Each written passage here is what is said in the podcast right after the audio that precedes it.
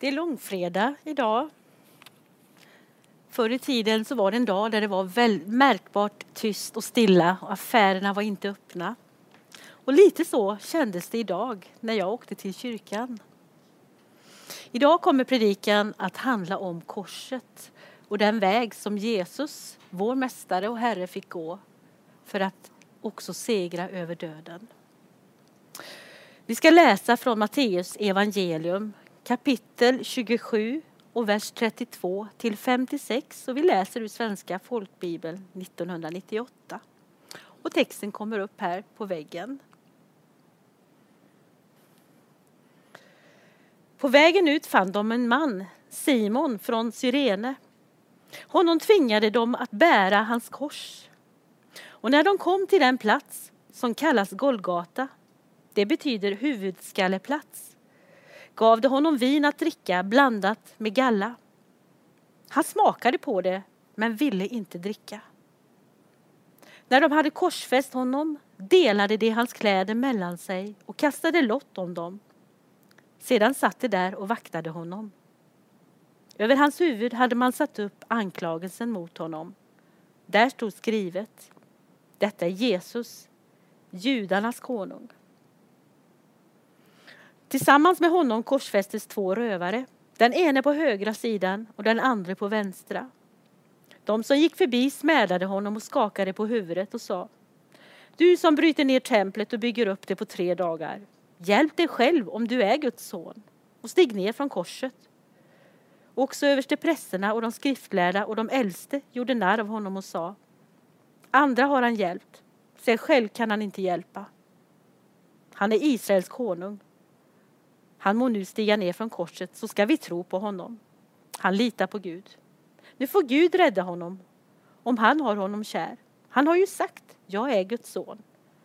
På samma sätt blev han också hånad av rövarna som var korsfästa tillsammans med honom. Vid sjätte timmen kom över hela landet ett mörker som varade ända till nionde timmen. Och vid nionde timmen ropade Jesus med hög röst Elai, Elai, lema sabachthani. Det betyder min Gud, min Gud, varför har du övergivit mig? Några av dem som stod där hörde det och sa, han ropar på Elia. En av dem sprang genast och tog en svamp, fyllde den med surt vin och fäste den runt ett spö och gav honom att dricka. De andra sa, låt oss se om Elia kommer och hjälper honom. Men Jesus ropade än en gång med hög röst och gav upp andan. Och se, då brast förlåten i templet i två delar, uppifrån och ända ner. Jorden skakade och klipporna rämnade. Gravarna öppnades och många heliga som hade insomnat fick liv i sina kroppar. De gick efter hans uppståndelse ut ur gravarna och kom in i den heliga staden och visade sig för många.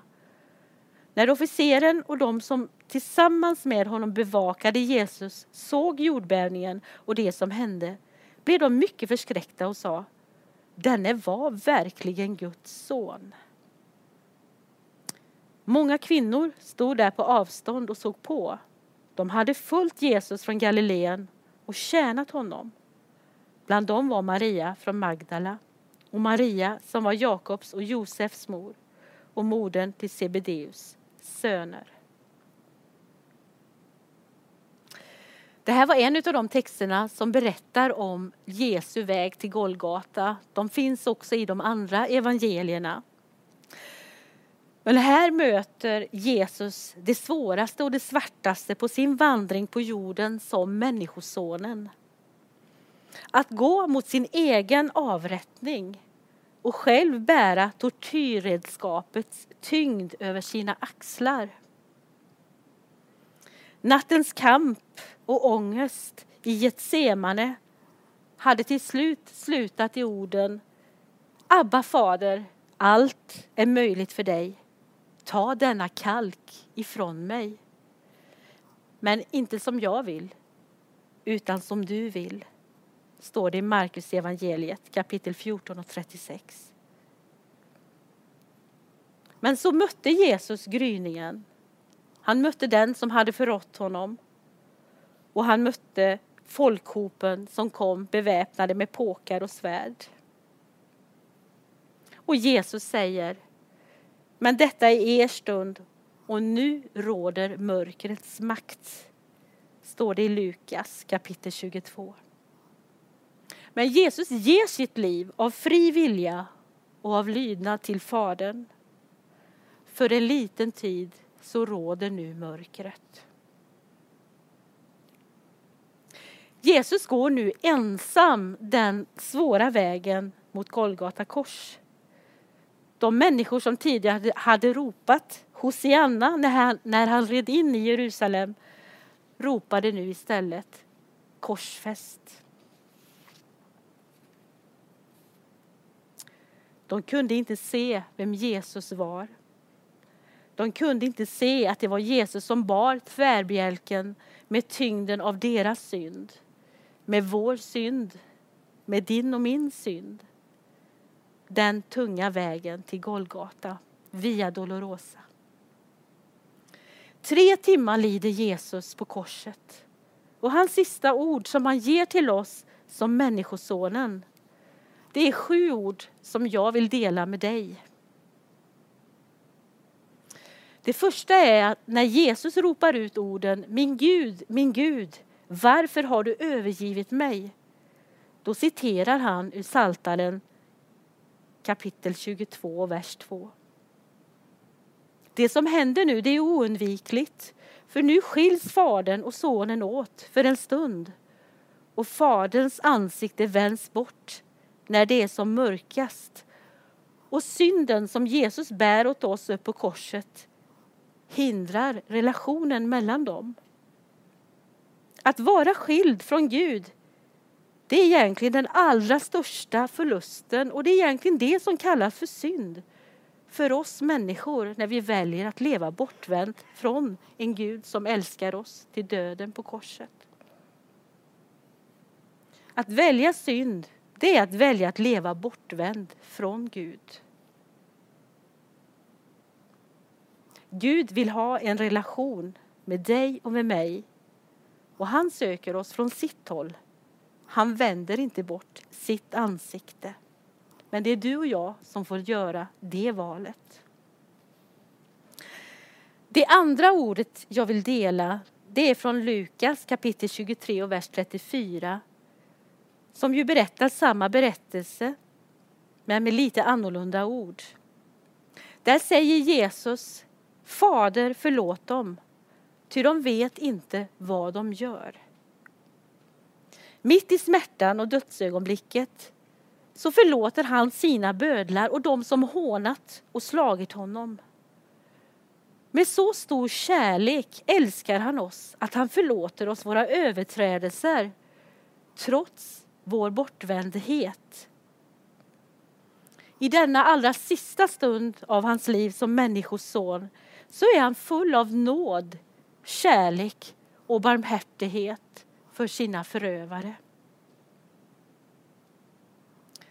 Det tredje ordet kommer också från Lukas evangeliet kapitel 23 och vers 43. Där säger han till den ene av rövarna Idag ska du vara med mig i paradiset. Det sa han till den rövare som ångrade sig och där på korset bekände honom som Gud. Rövaren benådas i sista andetaget oavsett vad han hade gjort tidigare i sitt liv och får nu gå in i gemenskapen med Gud. Redan idag ska du vara med mig i paradiset, blir Jesu löfte till honom. Det finns alltså tid att vända om till Gud som i sin nåd vill möta oss. Oavsett när ögonblicket är så var det inte för sent och inte för sent för dig heller. Det fjärde ordet kommer från Johannes evangelium kapitel 19 och vers 26 till 27. I det evangeliet möter vi också Jesu mor Maria som tillsammans med lärjungen Johannes står vid Jesu kors och gråter. Jesus säger till Maria, kvinna, se din son. Och till Johannes säger han, se din mor. För han ser deras förtvivlan och övergivenhet. Men i den här stunden så har han barmhärtighet till båda dessa i deras förtvivlan och så överlämnar han dem till varandra i den stora omsorg som han har om dessa båda. Det femte ordet kommer från Johannesevangeliet kapitel 19 och vers 28. Där säger Jesus, jag törstar. Vi läste tidigare i texten här från Matteus evangeliet att han hade nekat att ta emot vinet blandat med galla som ju var ett bedövningsmedel och som också kunde ses som en förolämpning då lidandet Jesus skulle gå igenom skulle han utkämpa. Det skulle han inte fly ifrån. Han skulle vara med hela vägen. Men när han törstade så tog han emot det sura vinet som dränkts i en svamp som räcktes till honom. Det var som om bägaren dracks i botten där på korset. Den bittra kalken, den kalk som han hade tagit emot i Getsemane, drack han nu helt och hållet. Det sjätte ordet kommer från Lukas kapitel 23 och vers 46. Där säger Jesus Fader, i dina händer befaller jag min ande. För trots allt mörker så är Gud ändå Gud. Och Jesus överlämnar sig till Faderns vilja. Kampen är slut. Och det som väntar honom det är att han ska uppstå igen på tredje dagen och för alltid leva tillsammans med Fadern. Trots mörkret är Gud ändå Gud. Och Jesus överlämnar sig till sin fader. Och sedan slutligen i Johannes evangeliet kapitel 19 och vers 30 så säger Jesus orden Det är fullbordat. Nu är det klart. Synden är sonad och mänsklighetens skuld är betald. Hans uppdrag som människoson är utfört. Ondskans makt är krossad och Jesus vinner en seger i nåd. För ty så älskade Gud världen att han gav den sin enfödde son för att var och en som tror på honom inte ska gå förlorad utan ha evigt liv. Han vann en seger i nåd. Under de tre timmar som Jesus hängde på korset så lägrade sig mörkret över landet. Lärjungarna hade gett upp hoppet om att en ny dag skulle kunna gry för världen, såg det ut som. För det såg ut som om ondskan faktiskt segrade och tog makt över världen. Det kanske finns sådana tankar också hos oss idag, i den tid som vi lever i just nu. Då vi är ovissa om hur morgondagen kommer att se ut. Kanske börjar vi närma oss de där frågorna om livet, dess mening, innehåll och varför vi lever. Och hur ska min morgondag bli? Men du ska veta, du går inte ensam. För Jesus har redan varit där i det mörkret som vi som människor kan känna när vi lever i ovisshet, sjukdomar och annan oro. Han är den enda guden som har böjt sig ner till människorna för att möta oss där vi är, i vår smärta och vårt lidande men också i vår glädje för att ge oss ett hopp och en framtid. För Jesus är den enda guden som har gått den svåra vägen, som inte väjde för mörkret. Jesu död på korset blev livet för oss. I segern av den förlåtelse och nåd för mänskligheten som han vann åt oss. Den tomma graven kommer att ge oss seger över mörkret. Men det får Andreas predika om på påskdagen klockan 11. Då fortsätter det. Jag ber. Herre, tack för den här dagen, att vi får särskilt minnas vad du gjorde för oss.